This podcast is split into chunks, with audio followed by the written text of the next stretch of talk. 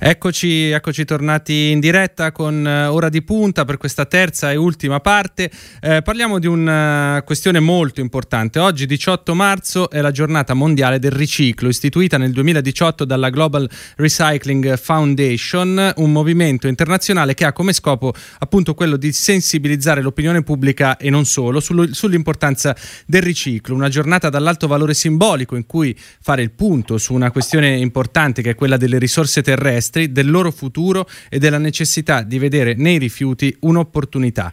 Abbiamo invitato a parlare di questo tema oggi e la ringraziamo per essere in collegamento con noi Annalisa Corrado, co-portavoce del Movimento Green Italia, ingegnera meccanica specializzata nel campo delle energie rinnovabili e da anni impegnata in grandi e importanti battaglie sul fronte ambientale. Grazie Corrado per aver accettato il nostro invito.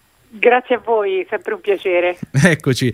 Allora, eh, giornata mondiale del riciclo. Perché secondo lei è importante celebrare questa giornata e, per, e co- come può essere questa giornata uno strumento per fare pressione sui governi, sull'opinione pubblica, per entrare nel dibattito pubblico con questo tema?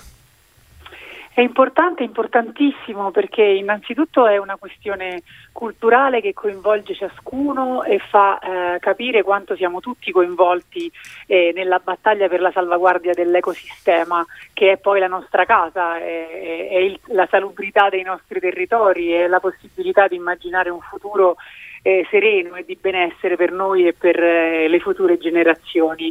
è importante perché abbiamo avuto un modello di sviluppo estremamente aggressivo con l'ecosistema, ma anche fallimentare dal punto di vista economico alla lunga, perché abbiamo considerato le risorse del pianeta infinite e così non sono, sono finite appunto, sono, alcuni materiali sono scarsi, rari e, e, e, li stiamo usando in maniera indiscriminata, altri come i combustibili fossili da cui anche eh, eh, ricaviamo tutto il mondo della plastica, no? Eh, e sono appunto non solo sono scarsi e quindi finiranno, ma anche utilizzandoli mh, abbiamo capito che sono in grado di mettere in crisi profondamente il nostro clima, e infatti siamo in completa emergenza climatica, ma anche l'ecosistema. Abbiamo i mari eh, che nel 2050 se continuiamo così conterranno più plastica che esseri viventi.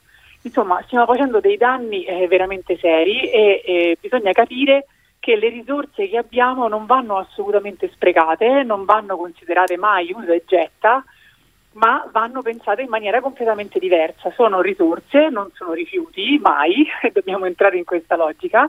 È e quindi tutto quello che usiamo dobbiamo poterlo riusare, recuperare, riciclare e ridargli nuova vita, insomma. infatti è importantissimo eh, far capire che i rifiuti riciclabili rappresentano la settima risorsa del pianeta. Come si fa a far capire ai cittadini che riciclare non è solo una buona pratica di convivenza civile, che già di per sé sarebbe abbastanza importante e sufficiente affinché i cittadini la facciano, eh, ma una vera e propria chiave per salvare il pianeta? Le, glielo chiedo anche a livello proprio di comunicazione, perché sappiamo che c'è un problema da questo punto di vista. Sì, per questo io eh, proprio nelle prime parole ho usato la parola cultura all'inizio, no? perché purtroppo è un po' un circolo vizioso. Eh, in tanti la prima cosa che ti dicono è vabbè ma se io faccio la differenziata poi tanto mettono tutto insieme. No?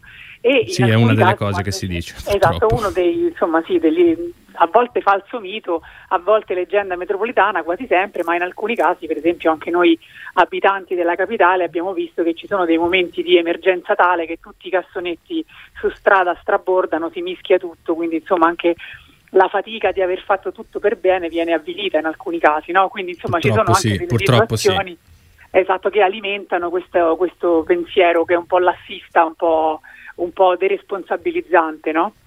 In realtà quello che dovremmo fare tutti è cercare proprio di ridurre la quantità di rifiuti che, che produciamo, perché adesso eh, grazie a un'aumentata sensibilità ambientale dei consumatori, ma anche grazie a imprenditori più illuminati, eh, esistono tanti mercati dello sfuso, negozi supermercati dello sfuso, esistono packaging eh, riciclabili o comunque compostabili, ehm, esistono insomma packaging molto alleggeriti, cioè, la scelta adesso comincia ad essere importante, no? quindi anche da come ci organizziamo per fare la spesa può dipendere quanti rifiuti effettivamente produciamo e quando anche li abbiamo prodotti è importante che siano rifiuti riciclabili, appunto recuperabili, quindi quello che dovremmo cercare di tenere sempre più vuoto di tutti è il sacchetto dell'indifferenziato, che quando c'è un pacco di biscotti che ha sopra scritto eh, l'involucro è non differenziabile, secondo me non lo dobbiamo comprare, a prescindere. Eh, può essere un'ottima strategia, infatti. Un'ottima esatto, strategia per una spesa consapevole. Esatto, esatto, perché insomma adesso le soluzioni ci sono, anche prodotti da banco a lunga conservazione cominciano a essere prodotti con packaging addirittura compostabile, cioè per fortuna la ricerca e l'innovazione ci è venuta incontro, no? quindi sicuramente dobbiamo cercare di ridurre molto, ma anche quando alcuni prodotti non riusciamo ad ottenerli in altro modo possiamo scegliere dei packaging diversi. In fondo c'è un termine che, che, uso spesso perché mi piace molto ed è quello di votare con il portafoglio. No? È chiaro che poi quando ci sono le elezioni noi dobbiamo sempre scegliere chi crede veramente in questa battaglia, chi mette al centro l'ecologia come chiave anche di strategia politica e questa è una cosa molto importante. Ma noi tutti i giorni possiamo fare il nostro, il nostro, possiamo dare il nostro contributo e ogni volta che spendiamo un euro possiamo decidere se darlo a qualcuno che sta contribuendo alla causa oppure a qualcuno che sta remando contro.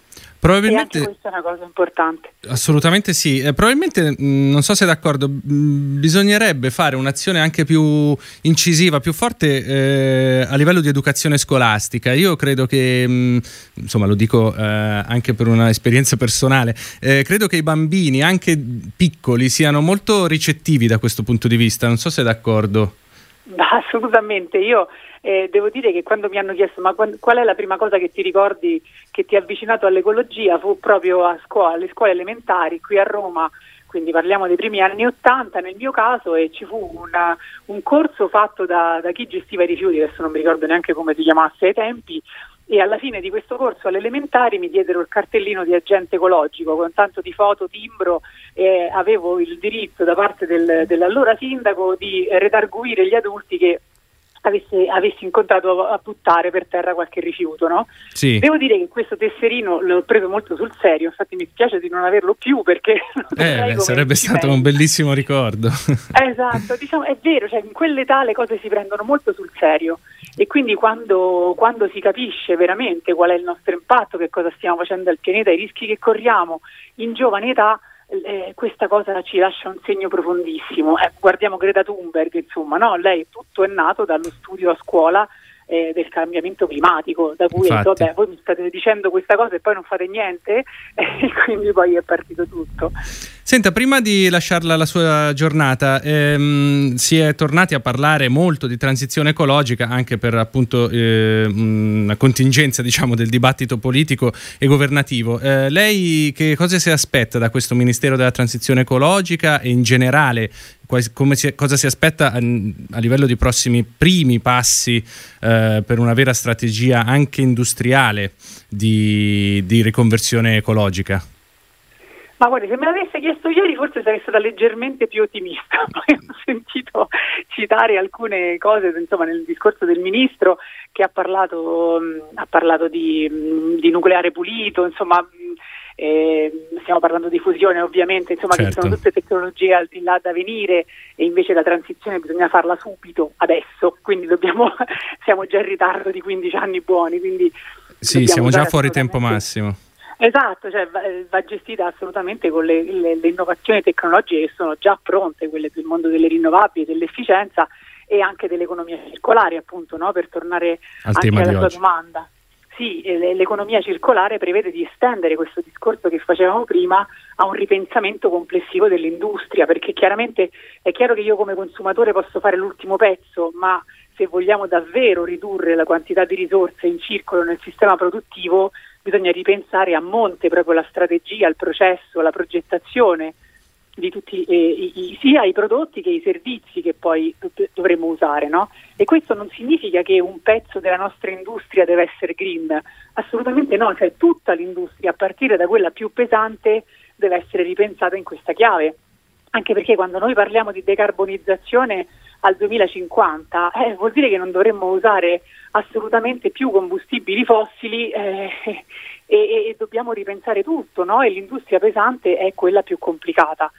Quindi io mi aspetterei che ci, ci, sia una grandissima interconnessione fra i vari ministeri, quindi una cosa buona è che appunto il Ministero della Transizione Ecologica parli di ambiente e parli anche di energia, cioè abbiamo già avvicinato due, da esatto, questo punto avanti. di vista però c'è da rivedere tutto, la mobilità, i trasporti, l'agricoltura, l'allevamento che pure sono pesantissimi dal punto di vista ecosistemico, eh, appunto l'industria, eh, bisogna rivedere il sistema della ricerca e dell'innovazione, insomma diciamo eh, è un piccolo primo passo che è stato fatto, però ecco io spererei davvero che questi fondi del PNRR, anche come ci chiede l'Europa, non solo vengano utilizzati al 37% direttamente per guidare, condurre e investire sulla riconversione ecologica, ma anche tutti quanti, 100%, vengano usati nella direzione giusta. L'Europa lo dice, nulla di questi soldi può essere usata per opere impattanti per l'ambiente, però poi quando uno va a leggere le proposte escono fuori delle cose che un po' ti fanno mettere le mani fra i capelli, no? dagli inceneritori al ponte sullo stretto, insomma che ci dice che non abbiamo ancora capito niente rispetto a quello che è avvenuto negli ultimi anni. Insomma. È chiaro, Quindi la questione... Che... Prego, sì, sì, prego, finisca pure. No, no, no, la cosa più importante è che ci sia una strategia, una visione chiara e coraggio di portarla avanti. Ecco, se noi parliamo di fiscalità ambientale, poi non bisogna spaventarsi se qualcuno non capisce la plastic tax, bisogna spiegarla, bisogna fare dei passi concreti, coraggiosi e sostenere le attività pulite eh, a svantaggio di quelle sporche. Cioè, voglio dire, sono cose che vanno spiegate e se ci dovessero essere, quando ci saranno dei problemi sull'occupazione, sulle fasce più fragili, dovranno essere tutelate perché abbiamo capito, abbiamo detto più volte che non esiste giustizia climatica e giustizia ambientale senza giustizia sociale, quindi si può fare, si deve fare, bisogna fare tutto con strategia a, a lungo termine che cali però molto velocemente anche a breve e medio insomma non possiamo aspettare che arrivi qualcuno o qualcosa tra dieci anni a risolvere tutto con la bacchetta magica. Assolutamente, ci vuole coraggio e idee chiare, è un tema centrale e trasversale che noi come Radio Immagina sicuramente continueremo a seguire. Eh, grazie mille, grazie ad Annalisa Corrado, co-portavoce eh, di Green Italia per essere stata grazie con noi oggi. Grazie a voi, veramente. A presto, torneremo sicuramente a disturbarla per parlare di tutta la questione dei temi ambientali. Eh, ora di punta. bene, bene, bene, ha preso un impegno. Eh, ora di punta anche per oggi termina qui. Io vi ricordo che potete ritrovare, risentire tutte le nostre puntate in podcast sul sito immagina.eu, sulla nostra app dedicata e su tutte le piattaforme di podcast eh, principali.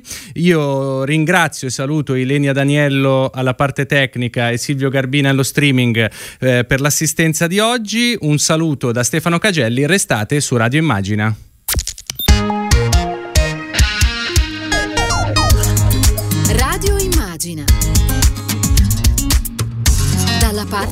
Parte delle persone.